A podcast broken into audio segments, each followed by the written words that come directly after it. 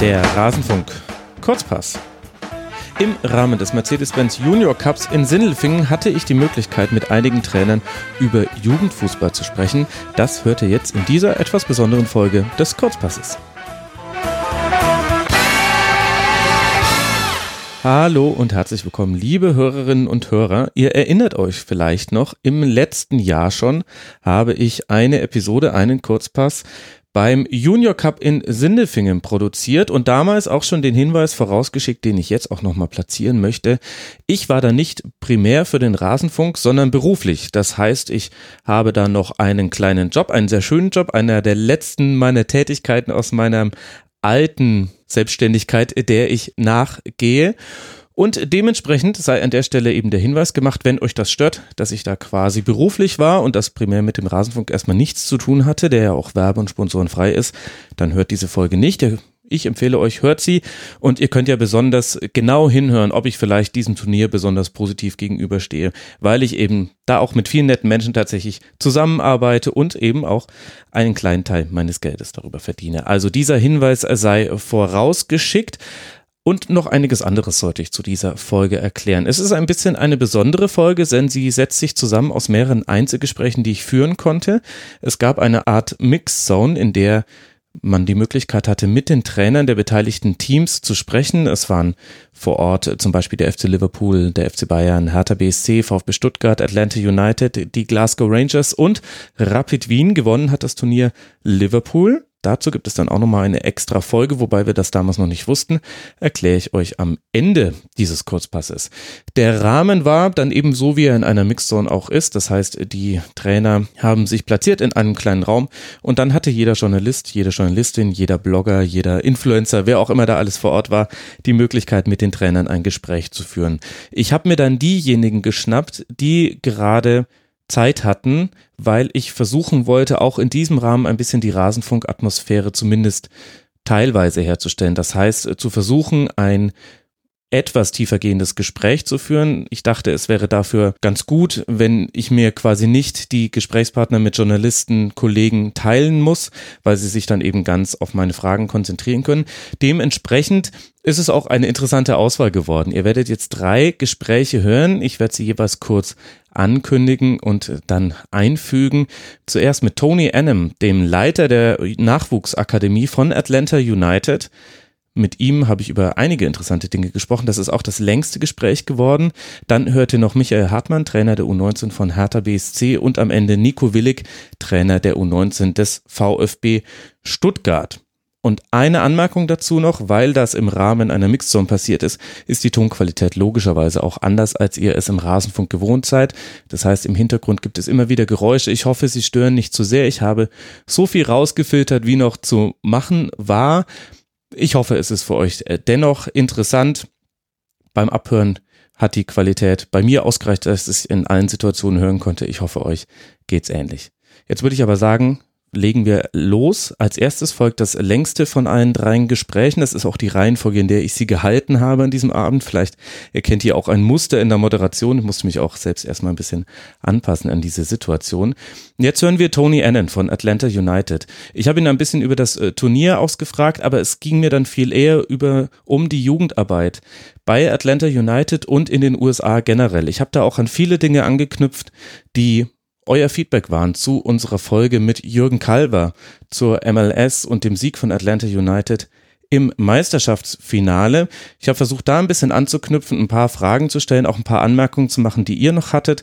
Und ich fand, dass wirklich ein sehr interessantes Gespräch daraus geworden ist. Man konnte Tony Annan wirklich jede Frage hinwerfen. Er hat auf jede sehr, sehr sportlich und sehr interessant reagiert und ich fand, er hat auch an gewissen Punkten kein Blatt vor den Mund genommen. Das empfand ich als sehr angenehm. Aber jetzt hört einfach selber rein. Es geht los mit Tony Annan von Atlanta United. So, um, how is it um, to play a youth tournament in Germany? Yeah, how are your it's impressions? Our first time, it's our first time in Germany as a club, so it's been uh, it's been really exciting. It's been very very good. The standard's been excellent. So it's been a very, very good development tool for our players to play in front of the crowd and obviously play a different kind of football altogether because we don't play indoor soccer uh, with boards. So it's very, very different, but it's been a very good experience. And uh, how was the change of uh, field size uh, compared to your training ground, for example? Well, we, we train on turf and grass, so the turf, the surface was fine.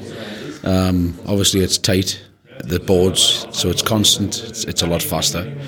Uh, but the general speed of play in Europe compared to the USA is faster anyway. Um,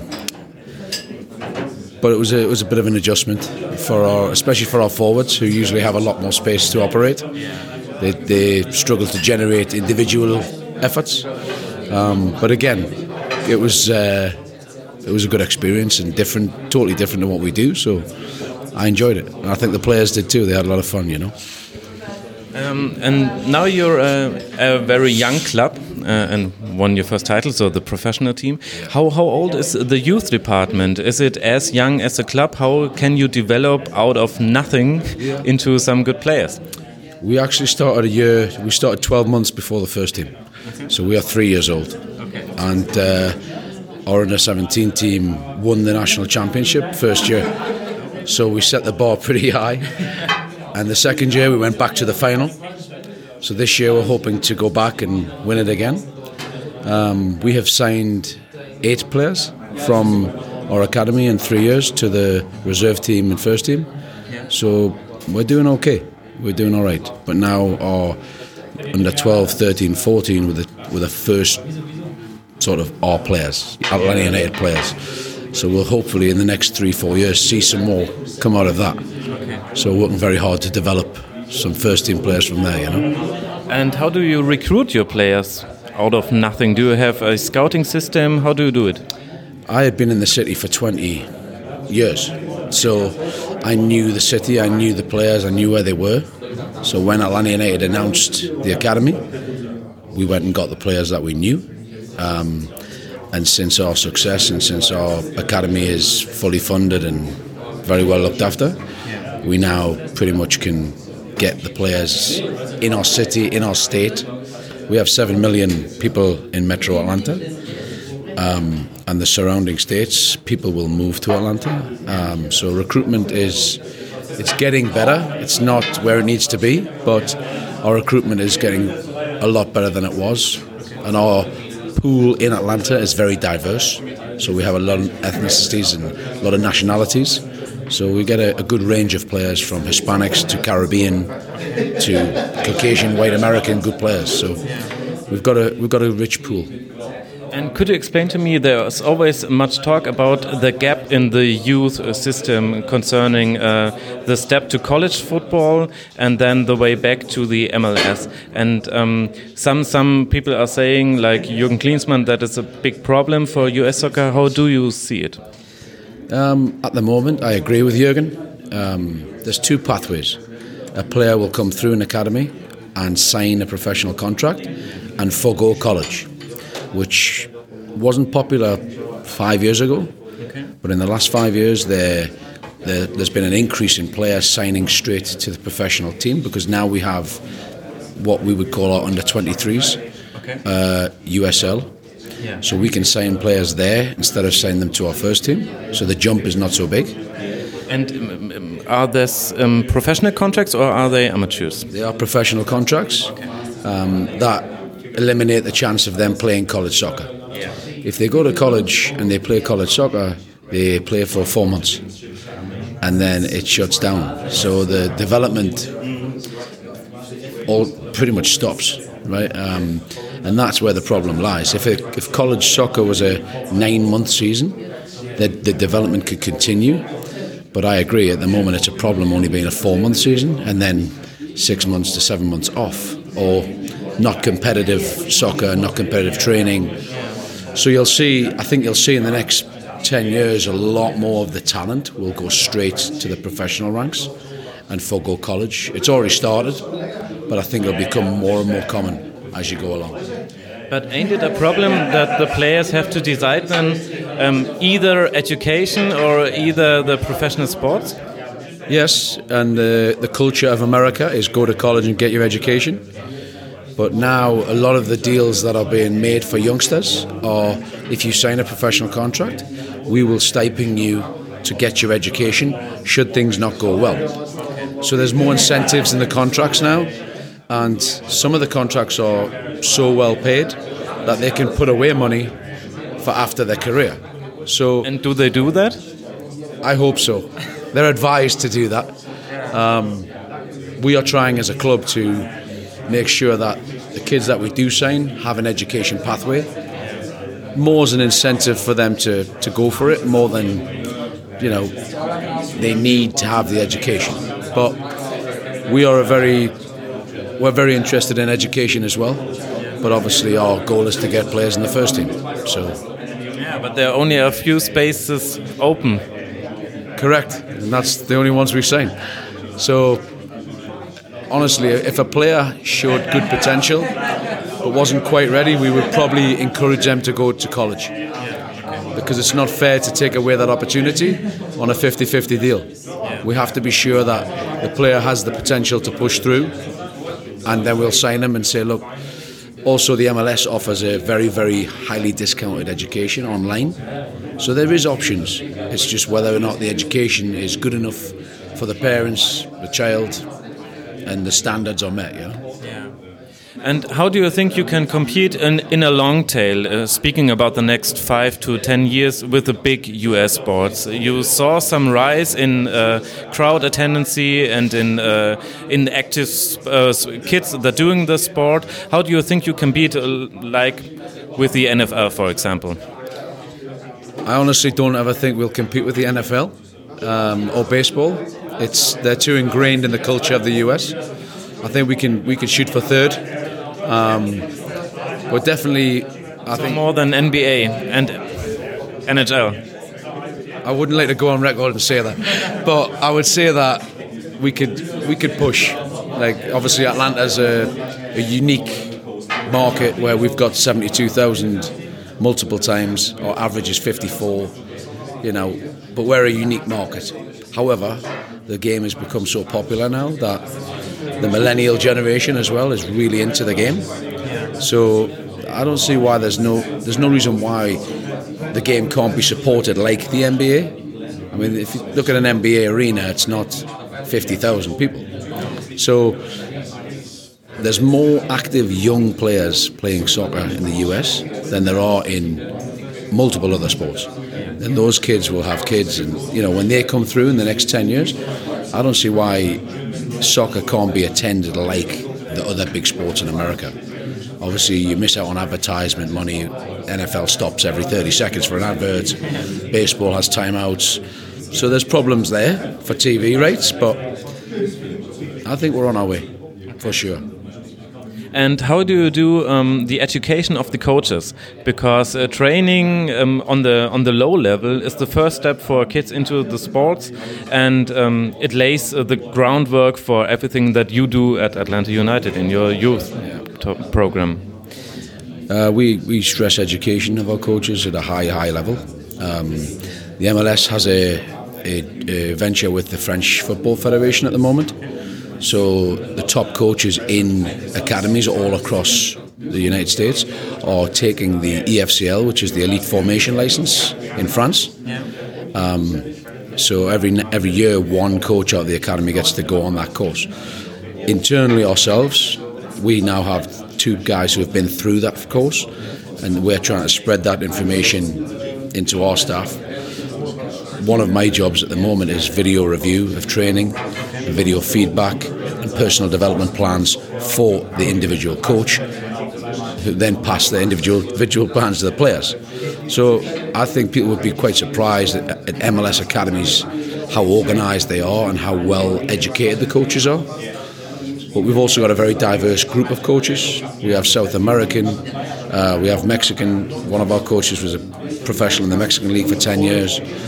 We have um, American coaches who are very, very good, very young, very excitable, interested in getting better and growing. So it's it's important that we keep educating our coaches and set development plans for them as well as our players. So we're, we're very interested in making our coaches better because it is the entry point to the game, and it's the most important years for a player if they're going to develop into a profession. It's about the player. So you're only as good as the coaches who are delivering the information.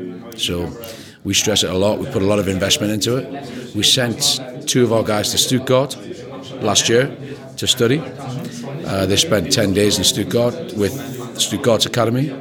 Uh, this year we're going to Tottenham Hotspur. So we're investing in watching other academies work as well. I did all my study in France, so I was at Lorient and a few other clubs there. A lot of the ideas we've implemented in our academy are from other academies, and we've been doing it for years. You know, you don't have to start everything yourself. So it's good to borrow and take what you feel fits your culture and fits your program. And um, I did a show about the MLS and uh, the the title of Atlanta United a few weeks ago, and there's always the discussion of the comparison of the um, MLS um, with all the European leagues, which is kind of um, hard to compare because they don't compete, and who could say at which level what league plays and if it is important because most uh, in the first place the crowd that comes into the stadium has to be entertained and only in the second or third place it is important how competitive you are co compared to European leagues. But how do you think is this a topic of discussion at the states in the states or how do you how do you think about this comparison to European leagues um I think this comparison is drawn all the time because of the growth of the league in America um, and the rapid rise of the game and the speed at which it's become interesting to everybody. Um, personally, you know, I don't think our league is La Liga, Premier League, Bundesliga. I don't think we're anywhere near that. Um, I think if I, I watch a lot of football and I think if there was a comparison to be drawn between a league, it would be the Dutch league. I actually think the top half of the MLS clubs could compete in the Dutch league and do quite well. Um, that would be my own personal opinion. Um, but I think, like I said, the top half of the MLS clubs who play good football, who are tactically astute, could compete in European leagues, not at the top of the leagues, but I think they could compete in European leagues for sure. And is it important for you? Because I'm not sure if it is a kind of an European perspective on the MLS to compare it to the leagues here. Do you do you discuss this um, back in the states? Um, yes and no. I mean, it gets it gets discussed, but I think it's the states are so focused on becoming a soccer culture and pushing their league as fast as they can to get caught up. I mean, the league's 25 years old. It's not got any history. It's got no cultural roots, right? Well, so you had your first try, but it was kind of another thing yeah, than that was, now. That was poorly done. Um, but I think now it has roots. It's got it's got it's got rapid growth behind it. Um, you know, hopefully in the next 20, 30 years we can be talking about it and really draw comparisons to other leagues around the world. But I think the MLS is focused on making their league as good as they can at the moment and as competitive as they can. Um, and I'm not sure European leagues are that interested in the MLS at the moment either. So I don't hear the guys I've spoke to don't really know what's going on in the MLS. A lot of people didn't know Atlanta had a new coach, right? They thought Tata Martino was still there and Frank de Boer started this week. So I'm not sure there's a great deal of interest both ways, but obviously Americans love the EPL, they love the Bundesliga, they love La Liga. It's on every night in the US. You can find a game, which 10 years ago you would struggle to find a European game. So I think there'll be constant comparisons drawn. You know, there's a lot of Americans left America to go play in Europe, which always raises questions of why are they doing that? You know, why are they not staying in our own league? But again, I mean, the European dream is always going to be there for a young player. And I think until our league really gets a foothold on a global stage, we'll continue to maybe lose one or two players to Europe. That's just the way it will be, you know. But um, at the moment, I think the league's getting its popularity is soaring. There's a lot of good South American players coming into the league as well, like Miguel Almiron, who will probably be sold from Atlanta pretty soon. Um, I think those kind of pathways will increase the league's sort of attractability to all those all those countries that say, oh, it's a good league, but So I think it'll take time, like anything. You've got to you've got to prove your history. You've got to you know you've got to gain respect by putting out a good product. And I think the product now is way better than it was five years ago, and will continue to get better. Uh, but how do you can obtain these players that are now, if they are successful in the MLS or at Atlanta, have the offers of other clubs of other leagues? Um, when do you think will be uh, will you reach the point where you can say where you can offer something that these players say okay i'm staying here right. It's a good point. Uh, alfonso davies to bayern munich is probably the biggest one. Deandre yedlin went to um, spurs then sunderland then newcastle. Having a good career. So there are young players now that are start starting in the mls and starting to be bought um, you know, we're hopeful our product, George Bello, in a few years' time will follow the pathway of Alonso Davies, Alfonso Davies, and be bought by somebody over here. I think that's when the younger player will start saying, okay, I can start my career here. And there is huge interest from European clubs and obviously money. So, again, you have to earn everything, right? So I think the league will earn its way by doing deals like that over the next five to ten years. It's going to, nothing's overnight.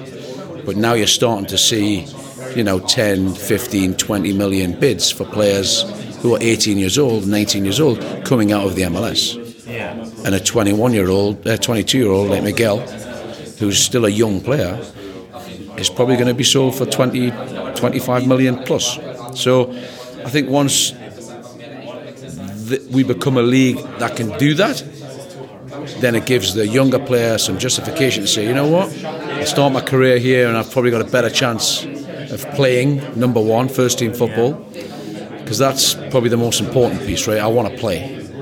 So if we can provide a platform for them to play, and there's a an avenue to go to Europe through these clubs, then that I think is when everything makes sense to a player who's 17 and wondering should I go to Spain, Germany, England, or should I just stay here for the next three or four years? So, you know, a lot of clubs are offering four, five year contracts now to the 16, 17 year olds, which gives them security and time to develop. And I think we have to do that as clubs to make sure that we develop the player. Because or lump it, we're still a little bit behind when it comes to development. Which makes your job even more important in the present and the future. Um, and how uh, do you think about um, the work that the federation has to do, the US Soccer um, Association? Um, how do do the MLS and um, the federation split the task to develop coaches, to search for young players, to bring American soccer forward in whole? I think at the moment it's being done. It's being done separately at the moment on two different sides. It's uh, they are starting to work more together than they ever have. But I think there's still like coaching education on the MLS side. There's still coaching education on the USSF side. And why is so? Why? Uh, I think the MLS just said, look, we would like to invest in our clubs and our coaches, and they searched for who they wanted to partner with, and they partnered with the French. The USSF have restructured all of their coaching uh, courses, which is great. It's a good step forward. Um, it's more expensive now to become a coach, but the, the theory and the method behind their licenses is a lot better. Yeah, it's it's over time instead of just a week. You know, so there's small steps being made on both sides, but I think the MLS are more aggressive when it comes to let's get better coaches, let's get better players, and this is how we're going to do it. Where the USSF side is a little bit more political and move a little slower and uh, they're a little more gentle in the process. So uh, there is some overlap now where they're coming together, but it needs to be a more collaborative effort to move forward quicker. And how important is the success of the US soccer team for the MLS itself? I mean, you have lots of Hispanic players, um, lots of uh, players from different backgrounds, but uh, you saw it with uh, the missed World Cup at, uh, in the last year. What was the impact of this? I think it's very important that the national team do well on a global stage because it obviously gives credibility to the country, the league. Um, But again, they're a little bit separated at the moment, so the impact of not making the World Cup didn't hit the league as hard as it could have in other countries um, because it's very separated. So, but I agree, it was disappointing for us not to do it. Um, we weren't the only nation not to. That was a surprise, but that's no, you know, that's no excuse. Um, but I mean, obviously, we, a country like ours in our in our in our federation, we shouldn't be missing out on World Cups. So we've got work to do there, and hopefully, the new generation and new coach, new organisation will really help move the game along on a national team level as much as we are moving along on an MLS league level. You know. And do you think that there will be a more cooperative path between league and the federation in the near future? I hope so. That's is it realistic? It could be. I think it could be. Um, the fact that an MLS, very successful MLS coach, now has the national team should hopefully paper over those cracks a little bit um, to help the process move along. I'm hopeful. Never lose the hope. That's the most important thing. Uh, so, last question. Come back to the tournament. What do you think uh, will your players um, remember the most after this experience? What will be the most important thing they learned here? I think they'll understand the actual speed of play that exists outside of their what we would call their bubble, um, where they are the best players, and we are starting to play best v best a lot more in uh, America, MLS versus MLS, and that's helping raise the speed of play of our game. Um, but obviously, I think today they got shown a little bit that there is a, another level that you can play at, and that will make you a better player. But you're going to have to adjust really quickly. So I think they took lessons from it. I think they enjoyed it. It was good, but it was very, very different for them. And it's difficult to come off the plane and turn around and play against that level. But at the end of the day, that's why we came here, because we have to open their eyes and use these development opportunities to to make better players. So. So I have one last question. Sorry, uh, it was the second last. On which player I should keep my eyes in the near future out of your squad? Don't say everybody. um, a couple of players that are not here. That are Why age. are they not here? They're with the first team. Ah, okay. So there's three guys of this age that are with the first team. Yeah. Um, George Bello, Andrew Carlton, and Chris Goslin. Um, those are three young professionals who are this age, or actually younger, but I think they would have made a bit of a difference at, to play at this level. It would have helped, but if the, if I'm taking one out of the squad this week, um, Jackson Conway, we've just signed him to a professional contract, and we've got high hopes for him. And uh, one of our players who didn't play today because he's struggling a little bit with an injury is George Campbell. I think those two will be become young professionals in the near future. Nice. Thank you very much. No problem, thank you. So viel von Tony Annan von Atlanta United, der Academy Director dort. Er ist auch auf Twitter aktiv als Tony Annan 1. Das heißt, wenn ihr ihm noch Feedback zu dieser Folge geben wollt, es wird ihn vielleicht etwas unvermittelt treffen, dann könnt ihr das natürlich tun. Jetzt folgt ein kürzeres Gespräch mit Michael Hartmann, Trainer der U19 von Hertha BSC. Das war der nächste, der mir vor die Mikrofonflinte gelaufen ist. Mit ihm habe ich ein bisschen darüber gesprochen, über die Rolle eines Trainers, auch über die vielleicht negativen Seiten, beziehungsweise ich will es jetzt nicht überdramatisieren, aber als Trainer, gerade im Nachwuchsfußball, muss man auch viele negative Nachrichten überbringen. Ich habe versucht, darauf so ein bisschen einen Fokus zu legen und bin gespannt, wie euch das Gespräch gefällt. Hertha BSC im letzten Jahr noch Turniersieger mit einem überragenden Freundin Arne Meyer, da haben wir auch im damaligen Kurzpass länger drüber gesprochen. In diesem Jahr lief es nicht ganz so perfekt, wussten wir zum Zeitpunkt der Aufnahme noch nicht, auf welchem Platz dann genau Hertha rauskäme. Aber hört doch mal rein, was er zu sagen hatte. Äh, ich würde tatsächlich gerne erstmal ein bisschen äh, grundsätzlicher über Nachwuchsfußball sprechen, weil äh, ich weiß nicht, ob Sie zufällig auch das ähm, Sportgespräch im Deutschlandfunk mit Horst Rubisch gehört haben und ähm, es da jetzt ja viele Diskussionen drüber gibt, auch mit dem WM-Abschneiden. Was würden Sie denn sagen, sind die größten Herausforderungen, die Sie im Nachwuchsfußball zu bewältigen haben? Die größten Herausforderungen sind immer, dass du halt grundsätzlich jedes Jahr mit neuen Charakteren zu tun hast. Ja, ich sag mal, du bekommst jedes Jahr eben halt wenigstens 10 bis 12 neue Spieler dazu. Dementsprechend musst du halt immer wieder eine neue Mannschaft formen. Und du musst dich darauf einstellen oder so, dass du dann halt ähm, nicht nur mit unterschiedlichen Charakteren, sondern natürlich eben halt auch, was Schule angeht, mit zu tun hast. Äh, und dann natürlich ähm, die privaten Dinge, die die Jungs letztendlich natürlich auch mitunter haben. Und dann natürlich halt ähm, dann im Prinzip ähm, die Mischung zu finden, weil in der U19 ist es meistens so, dass immer zwei Jahrgänge auf, aufeinandertreffen. Das ist auch immer nicht so einfach. Ja, und und ähm, das sind, glaube ich, mitunter erstmal die größten Herausforderungen. Ähm, und jetzt gibt es ja auch das Modell, dass man sagt, ein Trainer bleibt bei einem Jahrgang und äh, wächst mit dem äh, quasi mit. Äh, was halten Sie davon? Was sind da so, was wären da die Vor- und Nachteile?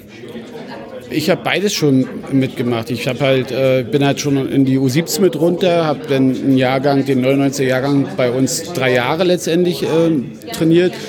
Was der Vorteil ist halt, du bist als Trainer abrechenbar.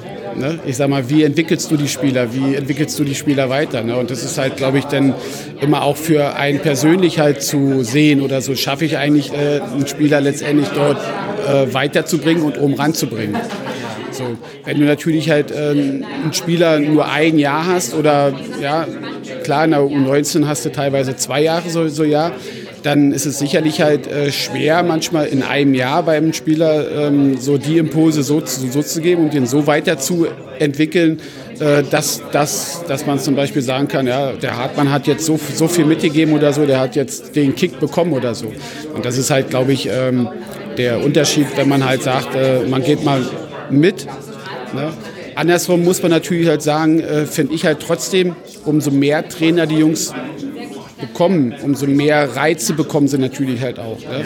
So, dementsprechend, jetzt geht es halt nur darum, wie schafft der Spieler diese Reize von dem Trainer und dem Trainer oder so, wie kriegt er das alles letztendlich äh, äh, dann nachher auf den, Platz und was nimmt der mit? Das ist ja eben halt auch immer wichtig, aber da gehört halt auch ein bisschen äh, Fußballintelligenz.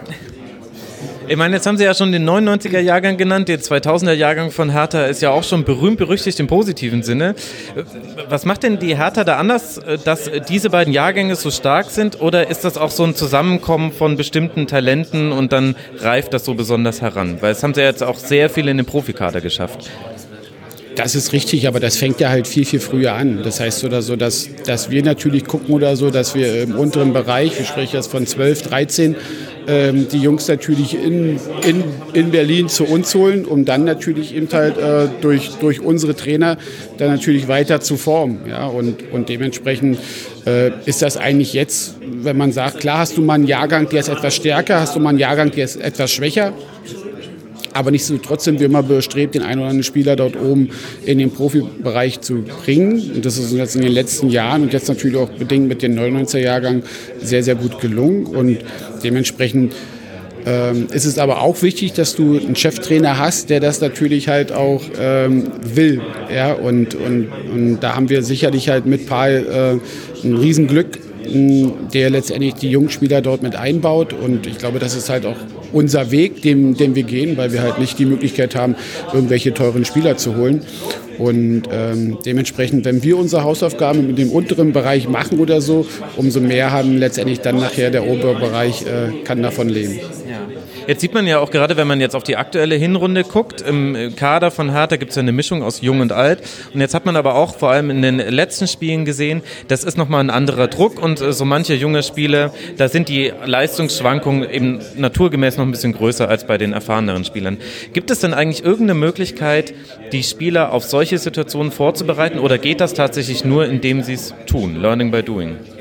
Ja, das ist immer ähm, dann das Trainer da seines Trainers Handwerk dann zu erkennen oder so, wann braucht der Junge vielleicht mal eine Pause oder wann muss ich mit dem mal reden. Gut, aber wenn man viele Verletzte hat, dann gibt es ja nicht eine Pause. Ja, das ist ja richtig. Aber es ist halt ja trotzdem oder so, so dass du, dass du äh, aufpassen musst, dass du nicht irgendwelche Spieler verbrennst. Klar, wenn jetzt aus Grund von Verletzung oder so, dann hast du keine an, andere Wahl. Aber dann ist es eben halt so. Aber auch da letztendlich muss der Spieler letztendlich äh, ähm, lernen daraus. Ja, und, und klar versuchen wir, gerade jetzt im, im, im U17, U19-Bereich, die, die Jungs halt auch so ein bisschen darauf vorzubereiten, was kann eigentlich alles passieren im Profibereich. Ja, um, um äh, nicht, dass sie nach, nachher, ist egal, ob sie mal jetzt bin ich mal drin, dann bin ich mal draußen, dann bin ich mal auf der Tribüne, dann bin ich gar nicht dabei und alles oder so, sondern, sondern äh, sie müssen lernen, damit umzugehen. Ja? Und das ist halt schon wichtig. Wie viele Spieler mussten Sie denn in Ihrer Karriere jetzt schon sagen, es tut mir leid, aber leider wird das zumindest hier bei uns nicht funktionieren? Pi mal Daumen. Es, gibt, es sind sehr, sehr viele. Aber, aber ich sage immer zu jedem Spieler, der es, der es, weil es werden nicht alle bei Hertha BSC den Sprung in die Bundesliga schaffen. Aber es gibt halt immer irgendwo auch einen zweiten Weg. Ja, wo man halt über, über, über Umwege, äh, ähm, hops, hops über die Regionalliga, hops über die dritte Liga gehen, gehen kann und dann auf einmal zack, wirst du dann mal da gesehen, wirst du dann mal da gesehen und dann kann es durchaus passieren, äh, äh, dass, dass man dann trotzdem über Umwege äh, den Sprung dann doch schafft. Deshalb sage ich halt nie zu jedem Spieler, du äh, wirst das nie schaffen. Es sei denn, ich bin mir zu 100% sicher. Aber, aber das kam auch schon vor? Was? Dass Sie sich zu 100% sicher waren, jemand gesagt haben, sorry, aber es wird leider nicht gehen? Ja, ja ich sag mal, das, ich glaube, da wäre ich halt schon irgendwo kein guter Trainer, wenn ich das nicht erkennen würde oder so äh, wer, wer könnte es schaffen. Und also klar, letztendlich in dem bezahlten Fußball kann es fast jeder schaffen. Aber jetzt ist die Frage letztendlich, reicht Regionalliga aus oder selbst in der Oberliga kann man schon ein bisschen Geld verdienen damit. So. Aber, aber die Jungs wollen ja alle irgendwo weiter. So, und, und deshalb versuche ich denen natürlich halt nicht, äh, wenn ich jetzt auch in die Gespräche gehe, äh, nicht zu sagen, äh, das wird nichts, sondern, sondern ich versuche halt letztendlich das so ein bisschen diplomatischer zu machen. Jetzt haben Sie ja dann so eine komische Twitter-Funktion als Jugendcoach. Sie sind so ein bisschen Vater, ein bisschen Lehrer, auf jeden Fall viel, viel Trainer, müssen aber wahrscheinlich in vielen Lebensbereichen auch immer mal wieder mit Rat und Tat zur Seite stehen. Verfolgt man dann manchmal weiter, was aus Spielern geworden ist, die es bei einem selbst nicht geschafft haben, oder muss man sich davon lösen, um sich auf die alltäglichen Aufgaben zu konzentrieren? Googeln Sie manchmal noch ehemalige Schützlinge? Naja, googeln, ich sag mal so, das ist ja, man, ich lese ja auch Zeitungen und, und, und, und, und, man weiß man ja schon natürlich halt gerade bei den, bei den Spielern, die man halt, äh, ja, wo man weiß, pass auf, die hatten eine gute Einstellung, die hatten, die haben ähm, dort versucht letztendlich nach oben reinzukommen und wenn es der ein oder andere dann mal schafft, dritte, zweite Liga oder so, klar gucke ich, was machen die, spielen die, spielen die, wie viel, ne? Da, da gucke ich schon nach. Das hat aber nichts damit zu tun, also, dass, es, dass es jetzt für mich ein riesen Zeitaufwand ist, sondern, sondern, sondern dass es einfach so ein bisschen Lek Lektüre, wo man einfach mal ähm, nachschaut. Also das, das, das mache ich schon. Gibt es da auch manchmal noch Kontakt? Ja, ich sag mal gerade so, ob wir jetzt oder wo wir letztes Jahr eben halt äh, auch die deutsche Meisterschaft, dann kommt schon mal noch die ein oder andere Nachricht oder so Glückwunsch Trainer und alles. Ja, gut, nun habe ich natürlich halt auch ähm, jetzt auch bei Hertha sind ja aufgrund viele Spieler oben mit dabei oder so, zu denen man halt auch den, jeden Tag eigentlich so mehr oder weniger so Kontakt hat und fragt, wie ist, wie geht's und weiß ich was oder so. Aber, aber selbst aus meiner Zeit in Rostock, wo ich 2010 äh, deutscher Meister geworden selbst da gibt es noch zwei, drei oder so, wo man, wo man mal, ich will nicht sagen, sich regelmäßig, aber so zweimal, zwei bis dreimal im Jahr einfach mal eine Nachricht schreibt. Schön. Jetzt gibt es ja verschiedene Ansätze, wie man so Jugendfußball innerhalb eines Vereins aufziehen kann. Und so mit der Goldstandard gilt ja immer La Masia von Barcelona und die Art und Weise, wie die es da tun, hat ja vor allem damit zu tun, dass sie die Spieler von Anfang an an eine Spielweise gewöhnen und quasi die Spielweise und das Spielsystem sich nicht verändert, nur die Spieler, die die Akademie durchlaufen. Wie machen Sie denn das bei Hertha BSC?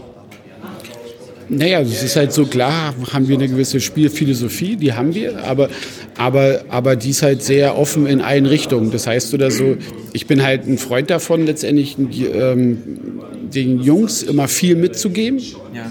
Ja, weil, weil sie halt auch in ihrem Leben, sie werden halt nicht äh, immer nur bei Hertha BSC spielen und es wird halt auch mal ein anderer Trainer da sein und, und ähm, sie werden halt auch mal den Verein wechseln. So, und, und, dann kann der Trainer kommen und der Trainer kommen.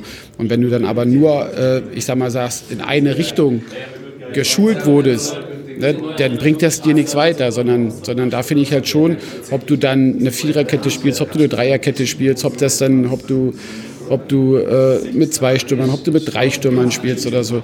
Das kann nie verkehrt sein letztendlich, wenn man, wenn man viele Dinge mitbekommt.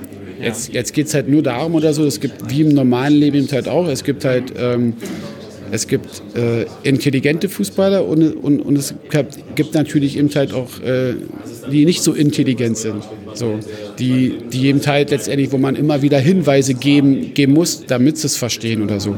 Und ähm, ähm, dementsprechend finde ich, kann das nicht verkehrt sein, wenn du eben halt viele Dinge mitbekommst.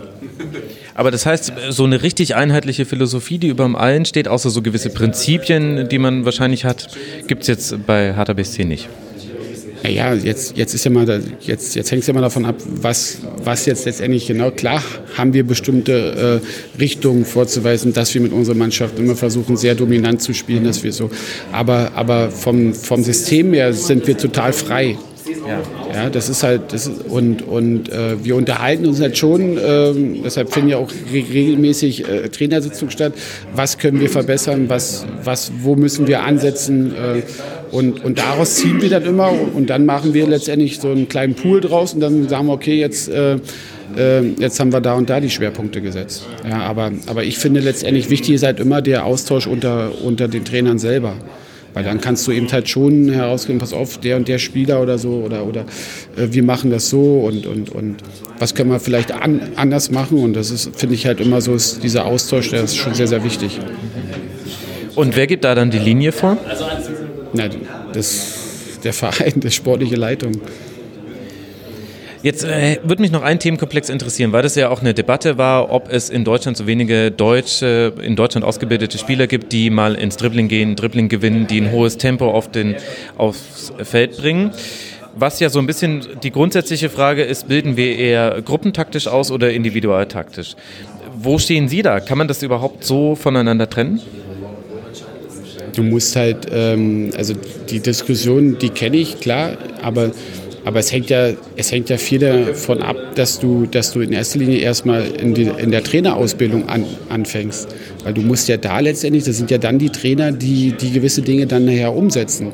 So, Was ja dann heißen würde, dass in der Trainerausbildung ein bisschen zu einseitig vielleicht auf auf gruppentaktische Elemente gesetzt wurde und die Individualität nicht so richtig gefördert wurde an allen Stellen? Naja, wenn du halt in der, in der, in der U13 eben halt anfängst, letztendlich, klar, letztendlich, wo es dann auf Großfeld gehst und, und du meinst, wir müssen jetzt in, in, in irgendwelchen Systemen spielen oder so, dann kann schon mal sein oder so. Das hängt aber immer von dem Trainertypen her ab.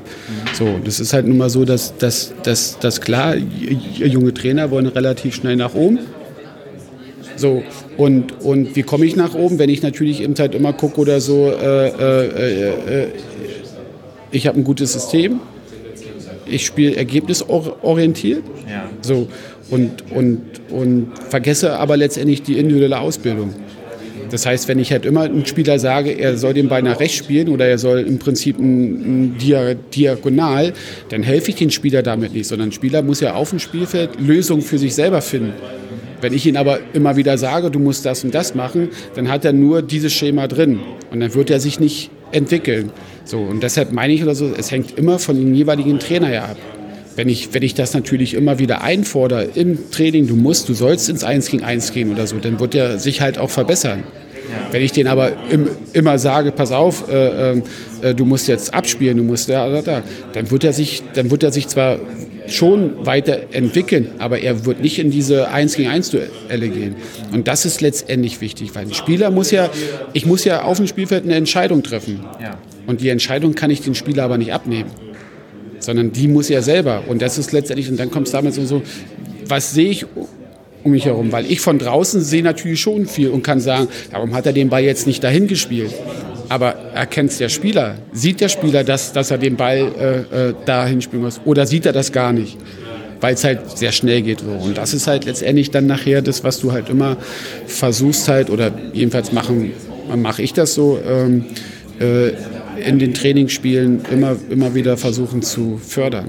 So, so und, und, und aber es ist halt, deshalb meine ich, dann komme ich wieder drauf zurück, wenn, wenn wir da in der Ausbildung eben halt, klar musst du diese, diese Systeme, musst du das Taktische, musst du, wie kann ich pressen und, und ich was alles. Klar musst du das durchgehen, aber trotzdem wirst du das andere nicht vernachlässigen. Ist das dann auch der Reiz, den so ein Hallenturnier ausmacht, weil da die Geschwindigkeit nochmal nicht so hoch ist und man eigentlich immer in direkten Duellen ist und dann sich da dann durchsetzen muss, entweder über den Pass oder eben auch mal im Dribbling? Genau. Das ist das ist halt letztendlich, weil wir hatten uns jetzt, äh, wir hatten vorhin gerade darüber unterhalten, warum mit der Regel oder so, dass der Torwart zum Beispiel den Ball über die Mittellinie ab, abwerfen kann. Das hat, das hat, also ich finde, ich finde das gut, weil einfach mehr Raum da ist, ist auch nicht so viel Taktik. Ne, sondern du musst es ziehen und dann letztendlich klar, wenn derjenige dann den Ball bekommt, kann er sich im 1 gegen 1 durchsetzen. Oder er sieht oder so, dass vielleicht einer mitläuft, den ich im Prinzip mitnehmen kann, der dann Abschluss suchen kann. Und deshalb ist das halt, finde ich halt, ähm, sollte man das halt auch immer wieder forcieren. Okay, letzte Frage. Bisschen gemeine Frage. Eine, eine allerletzten. Das andere war der letzte Themenkomplex. Auf welche Ihre Spieler muss ich ganz genau ein Auge haben, weil die werden mir noch viel Freude machen. Sie dürfen nicht sagen alle. Sie dürfen nicht sagen, ihr fällt Ihnen jetzt keiner ein.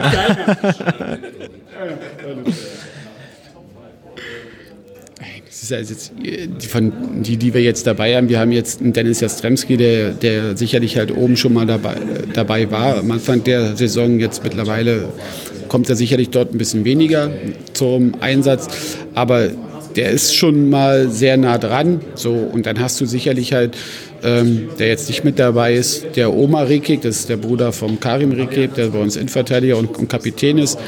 Ähm, äh, der hat sicherlich halt gute Voraussetzung.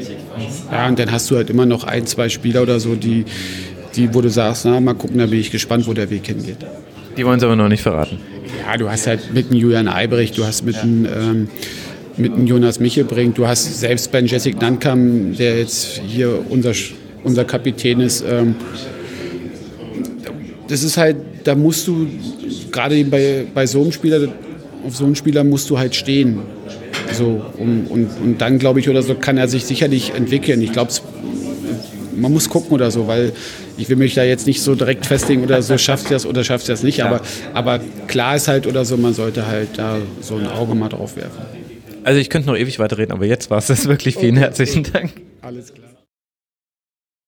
Das war Michael Hartmann, Trainer der U19 von Hertha BSC und neben ihm stand Nico Willig, Trainer der U19 des VfB Stuttgart. Der hat dann schon gesagt, also bei dir setze ich mich lieber hin. Ich habe gesehen, das dauert bei dir länger, wenn du deine berühmte letzte Frage stellst und es dann vielleicht dann doch nur die vorletzte ist. Er hat das sehr mit Humor genommen. Ich fand, dass wir ein interessantes Gespräch dann geführt haben. Ich hätte es gerne noch weitergeführt, aber irgendwann muss man dann auch wirklich die Trainer auch mal in Ruhe lassen. Es war toll, wie viel Zeit sie sich genommen haben und dass sie auch wirklich auf jede Frage geantwortet haben. Das habe ich noch gar nicht gesagt, aber ihr habt es ja inzwischen schon gehört.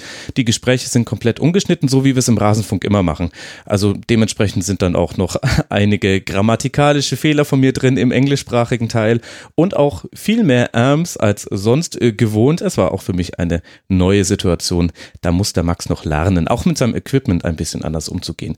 Aber ist ja alles hier Learning by Doing im Podcast-Bereich. Jetzt hört ihr eben das Gespräch mit Nico Willig, der auch sehr, sehr interessante Thesen hatte. Mit dem hätte ich gerne, so wie mit allen anderen beiden auch, noch ein bisschen länger gesprochen. Vielleicht ist das ja an einer späteren Stelle mal möglich. Hört einfach mal selber rein. Ich bin gespannt, wie es euch gefällt. Würde ich gerne noch zwei, drei Fragen stellen. ja, es ist ein Podcast, bei dem hat man unendlich viel Zeit. Sie signalisieren einfach, wenn es Ihnen genug ist.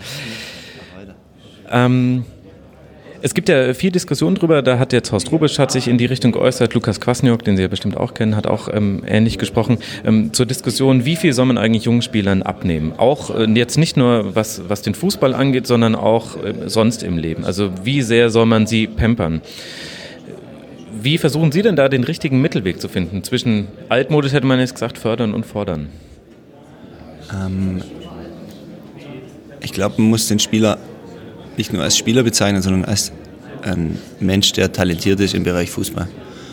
Und der Mensch muss gewisse Hürden überspringen im Alltag, der muss genauso im Fußball gewisse Hürden überspringen und man muss, glaube ich, schon ihnen diese Hürden auch nicht alle abbauen, aber man kann ihnen auch nicht nur Hürden aufstellen und sagen, sie tun zu wenig, weil diese jungen Spieler schon extremen Aufwand betreiben, in einem extremen Druckumfeld leben, äh, mit Beratern, Schule, Nationalmannschaften, Lehrgängen, was auch immer. Also die bringen für 16, 17, 18-Jährige schon enorme Leistungen und haben enorme Wochenabläufe. Das heißt, da muss man ihnen manchmal auch Sachen, glaube ich, vereinfachen und muss ihnen manchmal auch Freiräume schaffen, wo sie einfach auch mal wegschalten können von, von diesem Druck und diesem Fußball. Also es ist schon, glaube ich, eine Mischung und man muss diese, man darf sie nicht nur pudern, das, das tut keinem gut, wenn man, glaube ich, diesen Menschen ehrlich begegnet und in einen Austausch kommt und die das Gefühl haben, der will, der interessiert sich für mich und es geht ihm nicht nur um den Erfolg des Vereins, des Trainers, sondern es geht ihm um ihn, um die Entwicklung, ähm, dann kriegt man, glaube ich, mit jedem Spieler einen ganz guten Dialog hin und dann ist er nicht nur Spieler, sondern eben auch Mensch und dann funktioniert es und ähm, dann, glaube ich, hilft es auch, um ja, ein, ein besserer Fußballer zu werden, mhm. weil der Mensch sich dann entwickelt hat in seinem Charakter. Und reden da heutzutage mehr Parteien mit, als es vielleicht noch vor 10, 15 Jahren der Fall war? Ich glaube schon, ja, dass ähm, mehr Parteien mitreden, aber auch wesentlich schneller mitreden. Also die, die, die, das hängen schon viele an dem Thema Fußball. Es ist wesentlich mehr Geld und wesentlich mehr Hektik im Geschäft, ähm, das, als es vor zehn Jahren war. Von dem her, glaube ich, steckt es auch die, die jungen Leute an. Die haben noch weniger Zeit, um, um Freiräume zu gestalten. Von dem her ist es schon äh, bestimmt schwieriger geworden, bin ich sicher. Und welche Rolle spielen da die sozialen Netzwerke? Ich stelle mir vor, dass das manchmal vielleicht auch gar nicht so einfach ist, weil man selbst ja noch in einer anderen Welt groß geworden ist. Da würde ich mich jetzt selber auch mit einbeziehen. Aber wenn ich mir angucke, welche Instagram-Profile zum Teil schon U13, U14, U15 Spieler haben mit zum Teil schon absurd vielen Followerzahlen, da frage ich mich, wie kann man die da in einen gesunden Umgang mitschicken, weil einem ja selber auch so ein bisschen die Lebensrealität dazu fällt. Also ich kann mir das nicht vorstellen, wie das wäre, mit 15 vor so vielen Leuten meine Instagram-Stories zu teilen. Ich, habe neulich einen Vortrag über dieses Thema gehört, aber wir hatten das beim VfB als Thema und hatten einen hochrangigen Referenten dazu. Ähm, fehlt der Begriff gerade dazu, den, den ich äh, sagen will. Man, es ist einfach auch eine andere Definition des, des Lebens, des Menschseins, der Darstellung. Und die sind so aufgewachsen, die haben das nur so erlebt, ähm, dass das wichtig ist und deswegen versuchen sie, das zu kopieren. Und ich glaube, ähm, wir, wir, können das nicht verhindern, wir dürfen es auf gar keinen Fall irgendwie limitieren, weil dann wird es noch attraktiver. Auch nicht mit so Regeln wie in der Kabine soll es nicht stattfinden? Limitieren oder, oder verbieten, ja, okay. das mal so. Mhm. Aber ich glaube, man muss ihnen ein Bewusstsein schaffen, äh, dass es auch noch eine Welt außerhalb von Instagram-Profilen und Bildern gibt und dass einfach eine Kommunikation ähm, zwischen Menschen viel mehr Spaß macht und viel lustiger ist, als irgendwelche Dinge zu posten und jemand postet noch was dazu. Also ich glaube, wenn man das schafft, eine Gruppe so zu entwickeln, dass sie auch mal das Ding weglegt und gemeinsam äh, ins Lachen kommt, dann ist normale Gruppendynamik entwickelt und Gruppendynamik ist Mannschaftssport und Mannschaftssport ist halt dieser Fußball immer noch. Hört sich jetzt aber dann schon mehr nach Pädagogik als äh, Fußballtrainer an.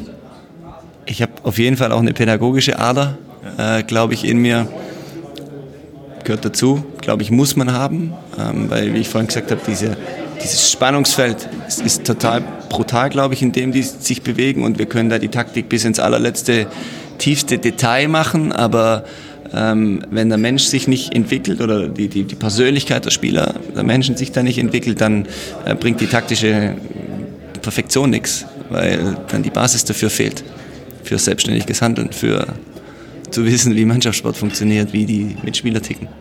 Ich habe vorhin die Frage schon beim Kollegen gestellt, würde mich jetzt auch nochmal bei Ihnen interessieren, wie vielen Spielen mussten Sie denn schon so grob über den Daumen gepeilt sagen? Also beim VfB Stuttgart wird es für dich zumindest leider nicht weitergehen.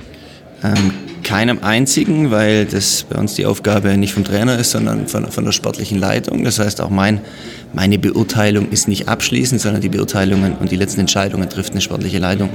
Ähm, von dem her sind diese brutalen Abschlussgespräche dann äh, nicht mein Job. Trotzdem muss ich tagtäglich Entscheidungen treffen und ich weiß auch, dass die für die Jungs äh, hart sind und natürlich auch gewisse Konsequenzen vielleicht auch äh, tragen. Und ähm, auch da ist es wieder, man muss es ihnen erklären, man muss sie zur Seite nehmen und man muss ihnen Raum lassen zu sprechen und man muss selber ähm, das zu begründen und man muss ihnen in die Augen gucken und dabei sagen, ja, es ist das ist meine Meinung dazu und deswegen kommst du jetzt gerade vielleicht nicht einen Schritt weiter oder spielst jetzt die, dieses Spiel nicht und jetzt hast du seit drei Wochen auch nicht gespielt.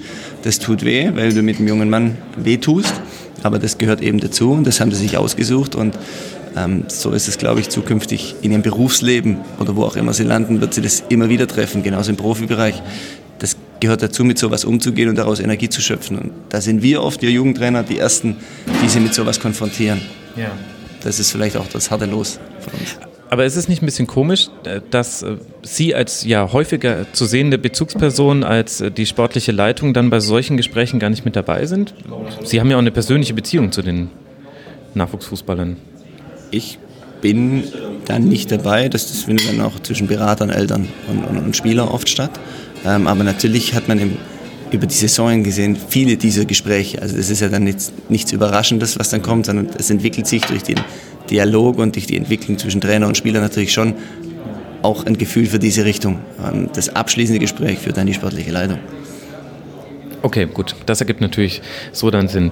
Ähm, jetzt haben wir ja so ein bisschen die Diskussion in Deutschland gehabt. Natürlich auch wegen WM-Ausscheiden. Alles ganz fürchterlich. Der deutsche Fußball liegt da nieder. Wir hätten so wenige individuell starke Spieler, die auch mal ein Risiko in Kauf nehmen würden. Jetzt frage ich mich, wie soll man Risiko mit Ergebnissen unter einen Hut bringen. Das ist im Profifußball schon fast unmöglich. Deswegen spielen die meisten Mannschaften in der Liga eher einen risikovermeidenden Fußball oder versuchen, wenn dann den Gegner zu Fehlern zu zwingen und eigene Fehler zu vermeiden. Wie ist es im Nachwuchsfußball? Genießen Sie da noch mehr Freiheiten? Wie versuchen Sie diesen Spagat herzubekommen? Also, ähm, ich glaube, dass man auch sagen muss, dass die, die, die Länder wie, wie Frankreich oder auch andere Nationen, England, bezüglich Risiko auch Spieler haben, die wesentlich mehr ins Risiko gehen. Also, Und warum ist das so? Warum ist es so? Weil unser äh, Leben natürlich auch total stark von Schule geprägt ist und wir die Schüler oder die Spieler auch zwingen, Schulabschlüsse ähm, zu machen, damit sie nicht zu viel Risiko gehen auf der Straße stehen. Und ich glaube, in Frankreich und England ähm, gibt es so eine, so eine starke Unterschicht, die alles auf die Karte Fußball setzt. Und damit kommen auch Spieler raus dann. Wir sehen tolle Spieler, die da von ganz unten nach oben kommen, aber da bleiben auch ganz viele auf der Strecke, ja. weil die einfach total alles riskieren und bei uns wird nicht alles riskiert und dort haben die mit 15 keine Schule mehr und probieren es nur noch mit Fußball ganz oft. Also deswegen ist es vielleicht auch die deutsche Gesellschaft, die das ein bisschen abbremst und dann fehlen uns diese Risikotypen, ähm, die wir jetzt da als Topspieler sehen, aber wir haben Federn damit unsere Menschen zu Persönlichkeiten, glaube ich, schon ein bisschen besser ab, die dann im Leben anderweitig untergebracht werden als ähm, in den anderen Ländern die dann einfach nichts haben und im Fußball auch nicht unterkommen. So, das mal grundlegend ist, glaube ich, schon so für, für, allgemein gesprochen. Für uns jetzt, für mich als Trainer meiner Mannschaft, ähm, es, es ist immer eine Risikoabwägung, die ein Spieler treffen muss. Er muss Entscheidungen treffen. Entscheidungen sollen mutig sein. Mutig gehört zu dribbeln. Wir haben heute eine Situation, wo wir einen riesen Konter fahren und geht mein Spieler ins Dribbling. Mhm. Und er verliert dieses Dribbling. Wenn er es gewinnt, steht er blank und er verliert und wir kriegen mit einem Pass später, ähm, kriegen wir eben ein Gegentor. Dann kann man traurig sein drüber, das sind wir, aber man kann ihn deswegen nicht an die Wand klatschen, weil er kurz einen Spieler nur noch davor war, um einen Führungstreffer zu erzielen. Also das gehört dazu, man muss es einfordern, nur so gelingt es. Dann muss man aber auch, wenn es mal schief geht, darf man nicht auf sie einklopfen, sondern da muss man einfach genauso neutral damit umgehen. Mhm. Gut, als Trainer kann man sich dann natürlich zwingen, nicht immer drauf reinzuklopfen und das lernt man ja auch wahrscheinlich. Man bekommt ja auch, man hat ja ein sehr gutes Gefühl für die eigenen Spieler. Ich habe den Eindruck, dass aber auch in der öffentlichen Wahrnehmung vom Nachwuchsfußball inzwischen auch schon jetzt nicht gleich Bundesliga-Maßstäbe angelegt werden, aber es ist für Fans schon sehr wichtig, ob dann äh, die Junioren in der Bundesliga gut mit dabei sind, ob man mal eine Meisterschaft gewonnen hat. Wie kann man es denn schaffen, diesen Druck wegzuhalten von den Spielern? Oder ist es wichtig, weil es sie ja auch vorbereitet auf das Profitum? es gibt Grenzen. Ähm, ich glaube, man darf nicht alles auf die Karte Ergebnis setzen und trotzdem ist das Ergebnis ja eigentlich nur ein Produkt. Ähm, wenn man über Saison ein, ein, sehr, sehr gutes Produkt abliefert, als Trainer, als Mannschaft, als Spieler, ähm, dann entsteht Entwicklung. Und Entwicklung mündet über kurz oder lang in einem Ergebnis. Mhm. So, und das Ziel muss sein, eben dieses Produkt so gut zu machen, diesen einzelnen Spieler und die Gruppe, dass diese Rädchen ineinander greifen und dann entsteht dieses Ergebnis. Also, aber nur wegen einem Spiel jetzt alles in Frage zu stellen und, und gewisse klassische Profifußballmechanismen auszulösen, das finde ich geht im Jugendbereich nicht. Mhm. Trotzdem sieht man bei Jugendmannschaften, die einfach eine gute Entwicklung haben, schlägt sich das in der Tabelle nieder. Plus, minus ein Spiel, plus, minus ein, zwei Spiele. Mhm. So, ob das jetzt Dritter oder, oder Fünfter ist, ist da nicht die Rolle. Wer sich entwickelt, wird aber nicht Zwölfter von 14 Mannschaften. Also das ist so meine Meinung. Deswegen, ich finde, die Mischung macht schon, man braucht beides, weil später braucht man es eben auch. Und daher, glaube ich, gehört das Ergebnis dazu und die Tabelle ist wichtig. Und wenn sich jetzt die Mannschaft entwickelt, wie entwickelt sich denn die Liga? Wir haben jetzt gerade eine Bundesliga, sehen wir ja gerade, da hat sich jetzt schon vom spielerischen auch, auch her ein bisschen verändert. Wir haben jetzt wieder mehr Ballbesitzteams und auch mit zum Teil anderen Systemen. Ist es im Nachwuchsfußball eigentlich ähnlich, dass sich da von einer Saison zur anderen hin peu à peu das immer weiter weiterentwickelt und man auch die eigene Mannschaft neu ausrichten muss? Ich glaube, dass im Nachwuchsfußball total viel passiert, weil es ja im Endeffekt auch die Plattform der Trainer ist, sich ein bisschen auszuprobieren. Also die vielen NLZ-Trainer, die oben jetzt sind, die konnten sich da ausprobieren. Und ausprobieren heißt, Dinge mutig anzupacken, zu, ja.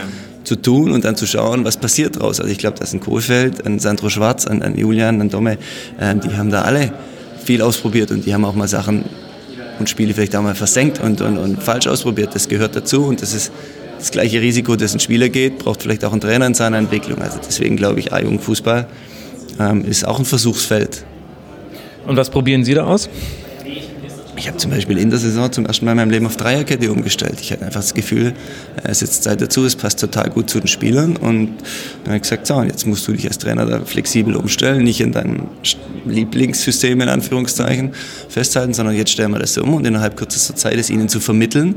Das war dann die Kunst und die Überzeugung zu schaffen. Und wenn man jetzt die Tabelle anguckt, dann und die Spiele und die, die, die, die Art und Weise, wie wir spielen, dann hat das, glaube ich, ganz gut funktioniert und auf einmal haben wir was Neues entwickelt. Ich kann aber ähm, jetzt nicht mit Sicherheit sagen, dass wir das bis zum Saisonende machen. Wenn ich im März das Gefühl habe, da könnten wir mal wieder was anderes starten, dann müssen wir vielleicht wieder was anderes starten. Also in dem Jahr gehört es auch dazu. Was war denn das Lieblingssystem? Ähm, wir haben davor anderthalb Jahre 4-2-2-2 gespielt.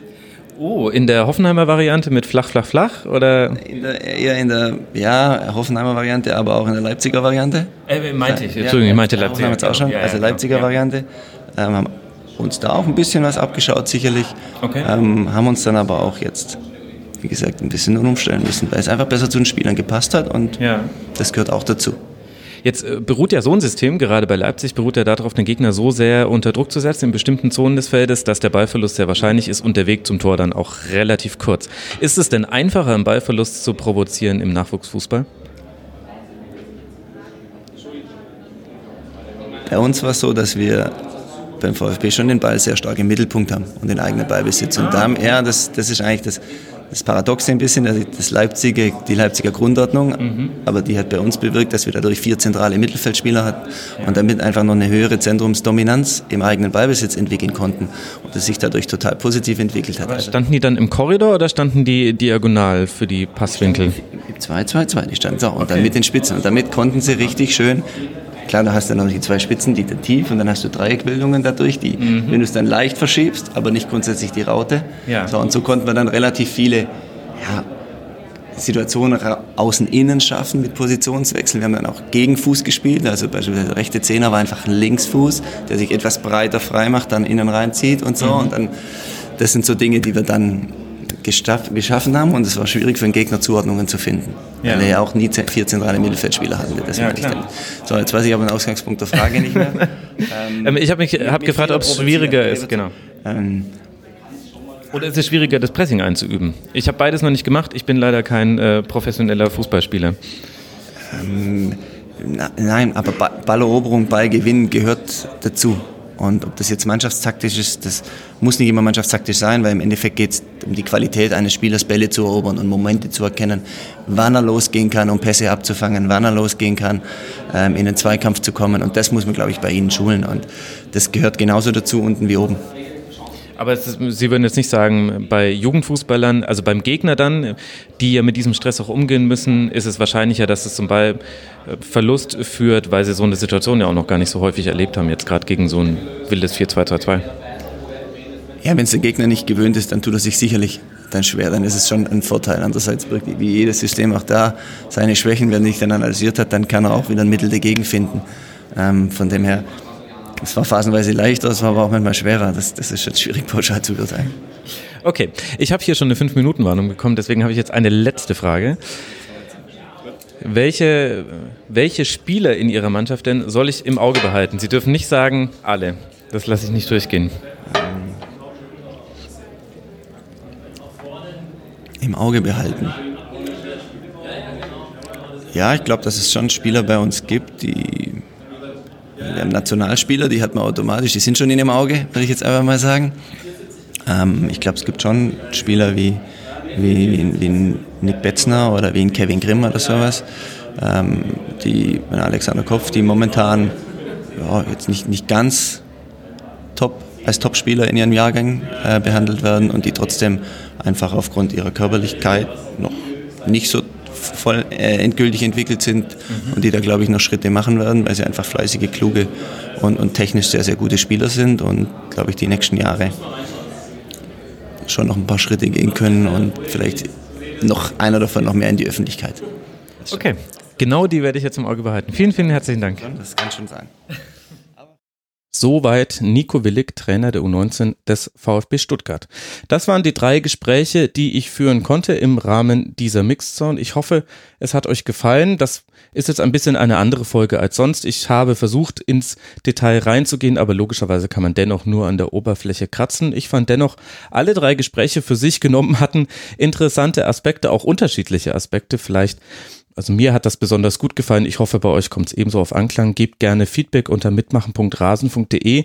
Und das ist auch nicht die einzige Kurzpassfolge, die ich vor Ort in Sindefingen aufgezeichnet habe. Was ebenfalls erscheinen wird noch im Laufe dieser Woche, ist ein Interview mit zwei Liverpooler Podcastern, Bloggern, YouTubern. The Anfield Rap waren zu Gast in Sindelfingen und ich habe mit ihnen gesprochen über Jürgen Klopp, was sich beim Liverpool FC so getan hat, wie sie auf das Champions League Achtelfinale gegen den FC Bayern vorausblicken. Das alles erscheint in Kürze auf rasenfunk.de. Ich danke euch für eure Aufmerksamkeit, bin gespannt auf eure Rückmeldungen. Macht's gut, ciao.